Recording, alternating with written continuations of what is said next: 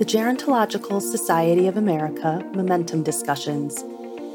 Welcome to the Momentum Discussion podcast series, where researchers, educators, and practitioners stimulate dialogue on trends with great momentum to advance gerontology.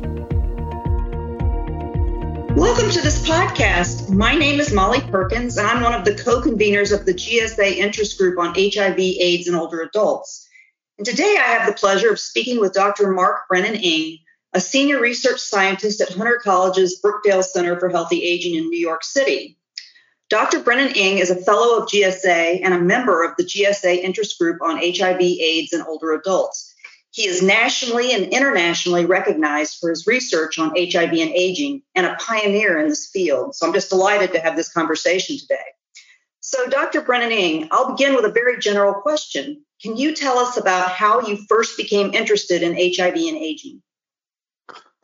Uh, hi, Dr. Perkins. That's a, a interesting question. Um, it wasn't really what I set out to do as a gerontologist and a researcher. It came about more kind of organically in that um, Stephen Karpiak, who I had worked with on a project on older LGBTQ caregivers, uh, went to work at a organization called ACRIA, and a one of my um, doctoral students uh, ended up working with him on that project and then um, staying there and doing this research on older adults with HIV. And, and when this person went over there, I was like, really, HIV and aging, that's a thing? Because, um, you know, having coming of, come of age during the HIV ep- epidemic as, as a queer person, um, we really didn't think about aging. We thought about just surviving um, before there was a, a, treatment available for it. Uh, so I, I've started to pay more attention to that, and um, then there happened to be an opportunity to to go to ACRIA, and after talking to Steve Karpiak, uh, I really understood how the field of HIV and aging was growing, and why it was important, and really uh, not only why it was important as a field into itself, but what we could learn from HIV and aging that could be applied to gerontology more generally. So, in this area, what research have you been most proud of conducting? I, I, it's hard for me to single anything out. I, when I got into this in 2007, there wasn't a lot of research around HIV and aging. And I think that everything that I and my collaborators have been able to contribute over the years has been important and in some ways uh, groundbreaking. Uh, we, I, I was fortunate to have the research on older adults with HIV data set that uh, ACRIA had put together when I got there.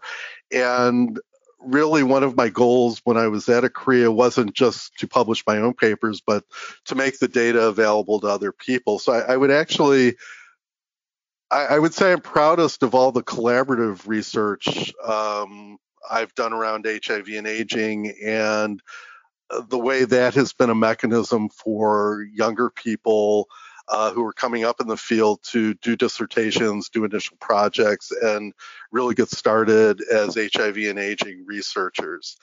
I think there would be, if I had to single out two of my own pieces of work, uh, one was a study we did uh, looking at service utilization in older adults with HIV, and that, that was really one of the first papers to look at that issue, and then we had a companion paper to that that looked at outcomes of case management for people with HIV, and, and that's something that hadn't really been done. Uh, I think another piece of work, which is something I started early but took a long time to finally disseminate, was the work I did on the different typologies of social networks of older adults with HIV. The early research uh, was looking at people as a group and, and tended to be, I, I would say, paint things with a very broad brush in terms of not having adequate social support and mm-hmm. being very friend centered and not having caregiving resources. But I, I, was able to dig a little deeper and find some heterogeneity in the social networks of people with HIV. And indeed, there's a group, about a third of the sample I was looking at, who were doing quite well. And there was another group, about a third, who had these friend centered social networks that we've uh, had identified a lot earlier that were very common to older gay, lesbian, and bisexual adults. Uh, but we did find that there were a third of this group who were very, very socially isolated. And I, I think this work maybe hopefully has helped us to identify this group who's probably going to be in the most need of caregiving and other kinds of uh, social care supports as they grow older. Can you talk a little bit about your research in terms of what we're seeing now with the COVID 19 virus? Um, what would you want people to know about older adults with HIV from your practice research during this challenging time? I, I, think the most important thing, and it's not just in my research, but there's been a lot of other people who've been looking into this, is the resilience that we've seen in people with HIV as they've grown older. Uh, I think this has been really key to understanding this population. A, lo- a, lot of the research and a lot of the work, and, and certainly, you know, my own work includes this, really focuses on a lot of the problems and deficits. And there's a reason for that, in that we need to have the data, we need to have the evidence base to, to move policy and programs in the directions that are going to be helpful to people. But uh, there's something I think we need to re- recognize in older people with HIV, and particularly long term survivors, uh, which is a, a, group who's been living with HIV before there was a treatment, in that there's something about them that has allowed them to cope and survive in the face of what at the time was an incurable and quickly terminal illness.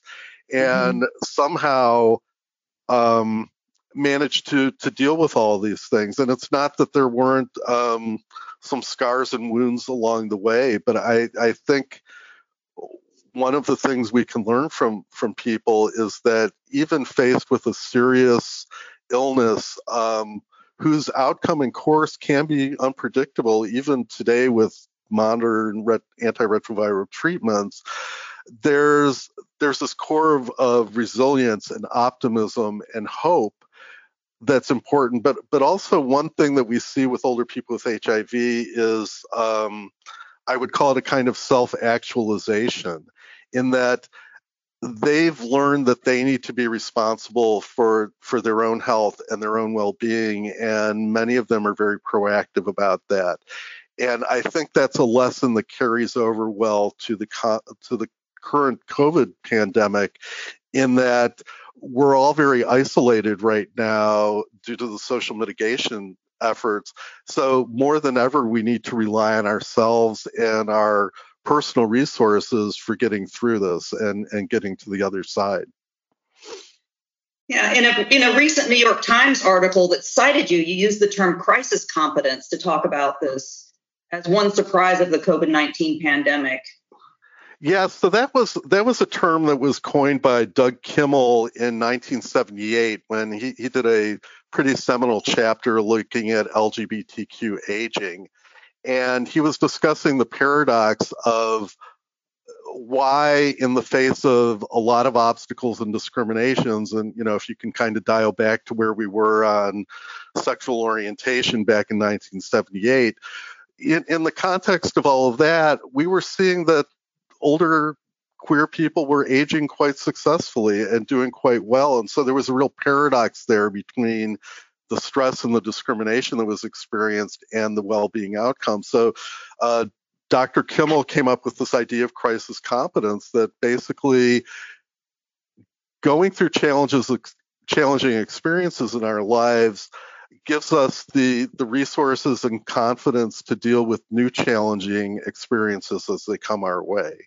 Um, and i that has a lot of resonance. It's it's been applied in gerontology before uh, but I was reading the reader response to that article, and a lot of those readers were talking about really their own crisis competence and this idea that I can handle the the current situation, but also the experience of knowing at some point things are going to change and that this is temporary and we're going to come out on the other side of it.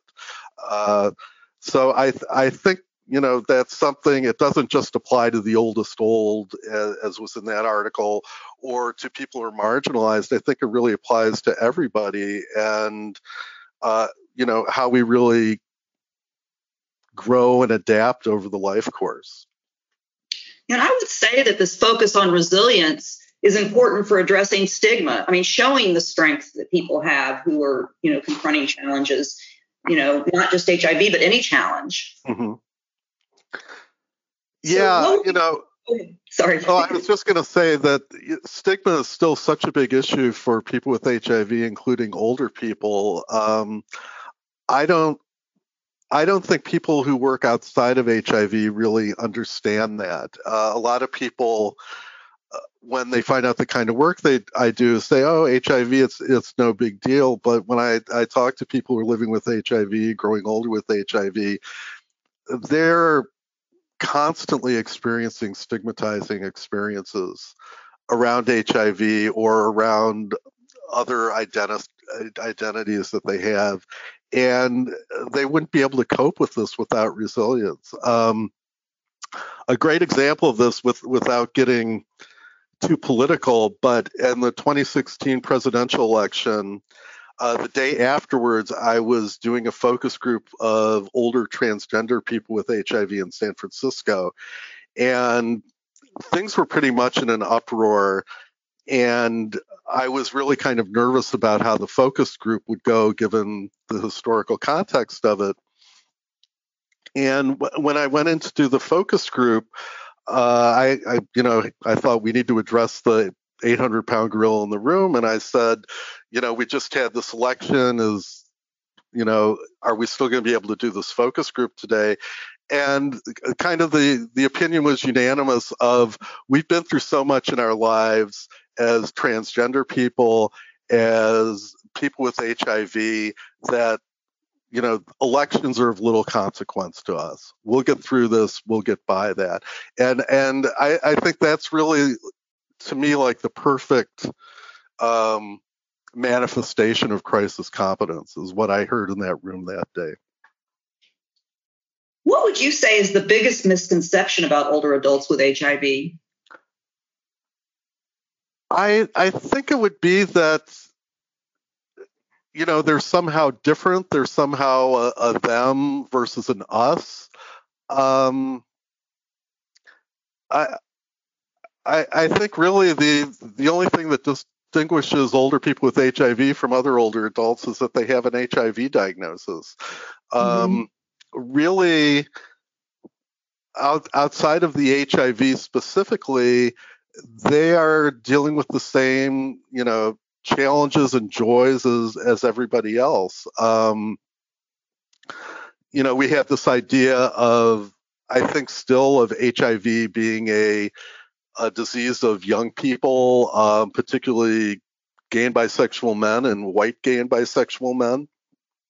Um, and we, we really don't grasp the diversity in the population of, of people with HIV a lot of women, a lot of heterosexual men, uh, a lot of, of, people of color, uh, people of diverse experiences around their sexuality.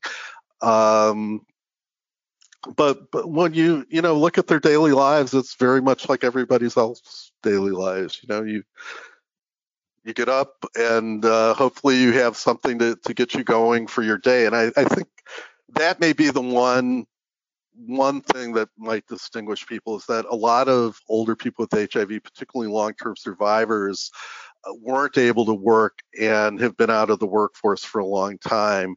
And now that they've survived, they really want to contribute back to society, but we don't we don't help them. We don't create those kinds of opportunities. Uh, you know, for example, somebody who's been on long-term disability if they go back to work they could lose all those benefits and actually be in a worse place than they were before uh, so I, I, think one thing we could really work on is you know, kind of creating opportunities and supporting people with HIV in their desire to give back. Uh, a lot of them talk to me about, um, you know, wanting to share their experience with HIV with people who are younger or people who are newly diagnosed. Mm-hmm. Um, and and that's important. You know, having purpose and meaning in life is one of the things that that keeps us going. It gives us a reason to get up in the morning and um, it's especially i think really challenged now for everybody because um, everyone's life has kind of been turned upside down with the pandemic um, so that that i think would be something i'd like to see um, you know researchers and program and policy people really focus on and uh, so this again i think this is one of these issues that speaks to gerontology in general because we're looking now at the baby boom generation retiring. We have people who have a lot of talent who want to keep contributing to society. So I, I, think this is one of those things. If we could figure this out for older people with HIV, it would have some real positive implications for the field of gerontology as a whole. What would you say to new practitioners or researchers who are interested in, in the field of HIV and aging? Well, I one thing I would tell them is it's really it's really a frontier. If you're looking to get into an area of, of uh, practice or research um, where you have the opportunity to break new ground, I think it's certainly HIV and aging. Um, when I started doing this work in, in 2007, uh, HIV and aging was still kind of a little blip and now you know it's there are a lot of people doing work in this area which is really gratifying and encouraging to see. But we've just scratched the surface. Um, uh, you know I, I think people started doing serious research around hiv and aging probably in the mid 90s so in, in terms of a specialty this field is really at the beginning. And so it's it's a great opportunity uh, to do some trailblazing work. And um, it's a population that certainly needs our uh, attention and support. Can you comment on any new findings that you see as groundbreaking, including as part of your own research that has a lot of potential for improving policies and treatment for older adults with HIV? I, I think there's some emerging work um, around the, the impact of aging in people who are with HIV, which is fairly new. Uh, but I, from what I've seen, um, there's there's a suggestion, and, and we certainly need more work in this area, that because a lot of older people with HIV have, have kind of grown and developed with the serious chronic illness, uh, they may take a different attitude towards their aging than than other people. Uh, one of the concerns I have is there's a this theory around accelerated aging with people with HIV, and it's it's a theory, and there is some evidence for it, uh, but there's also evidence that doesn't support that.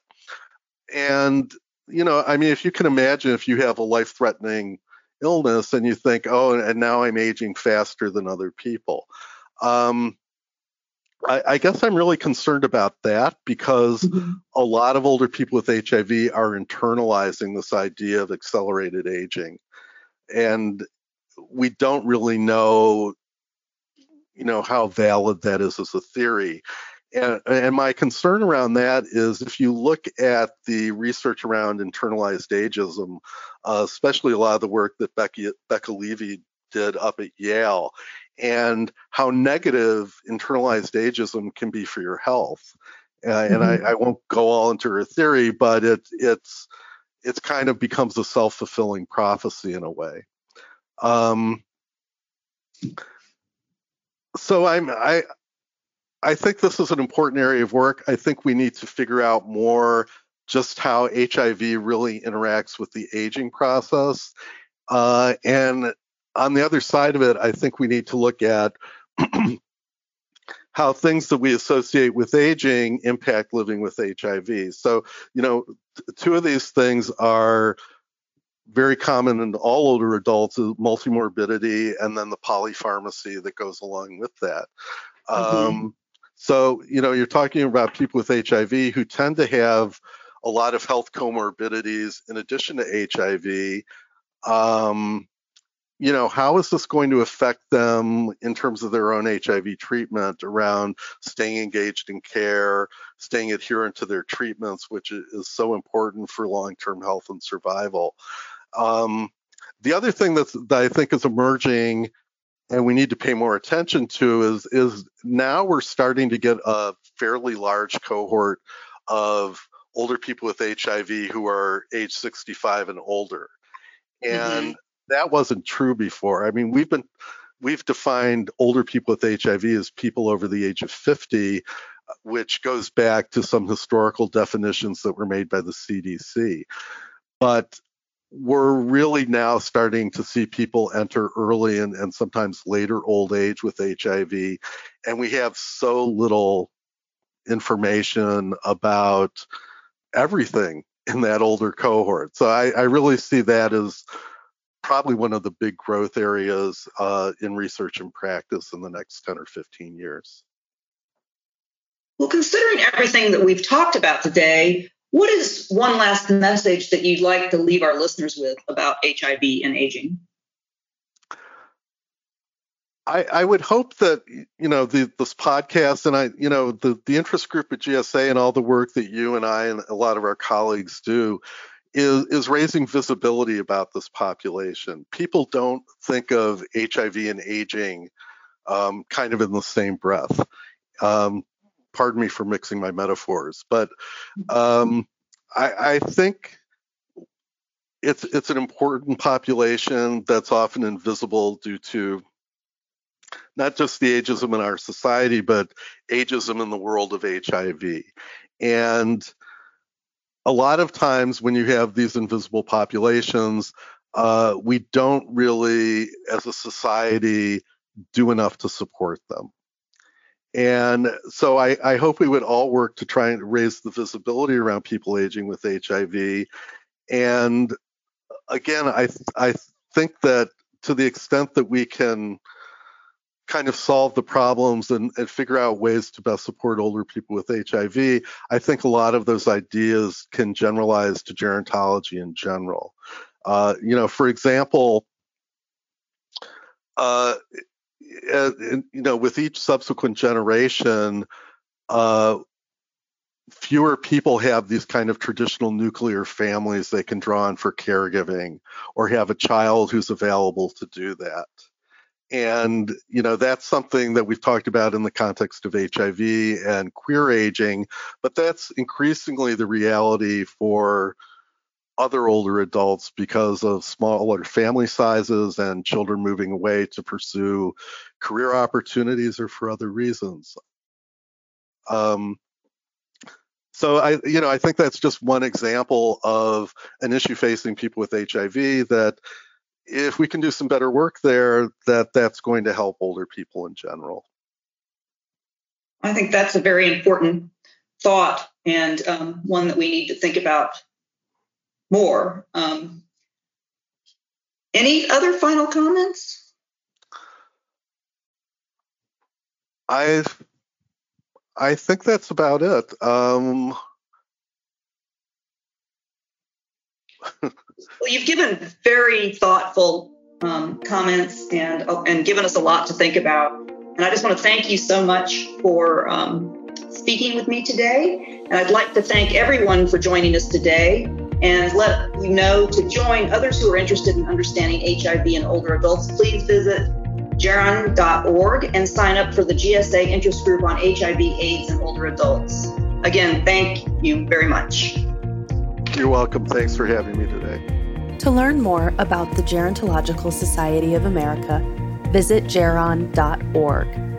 The Gerontological Society of America was founded in 1945 to promote the scientific study of aging, cultivate excellence in interdisciplinary aging research, and education to advance innovations in practice and policy. For more information about GSA, visit geron.org.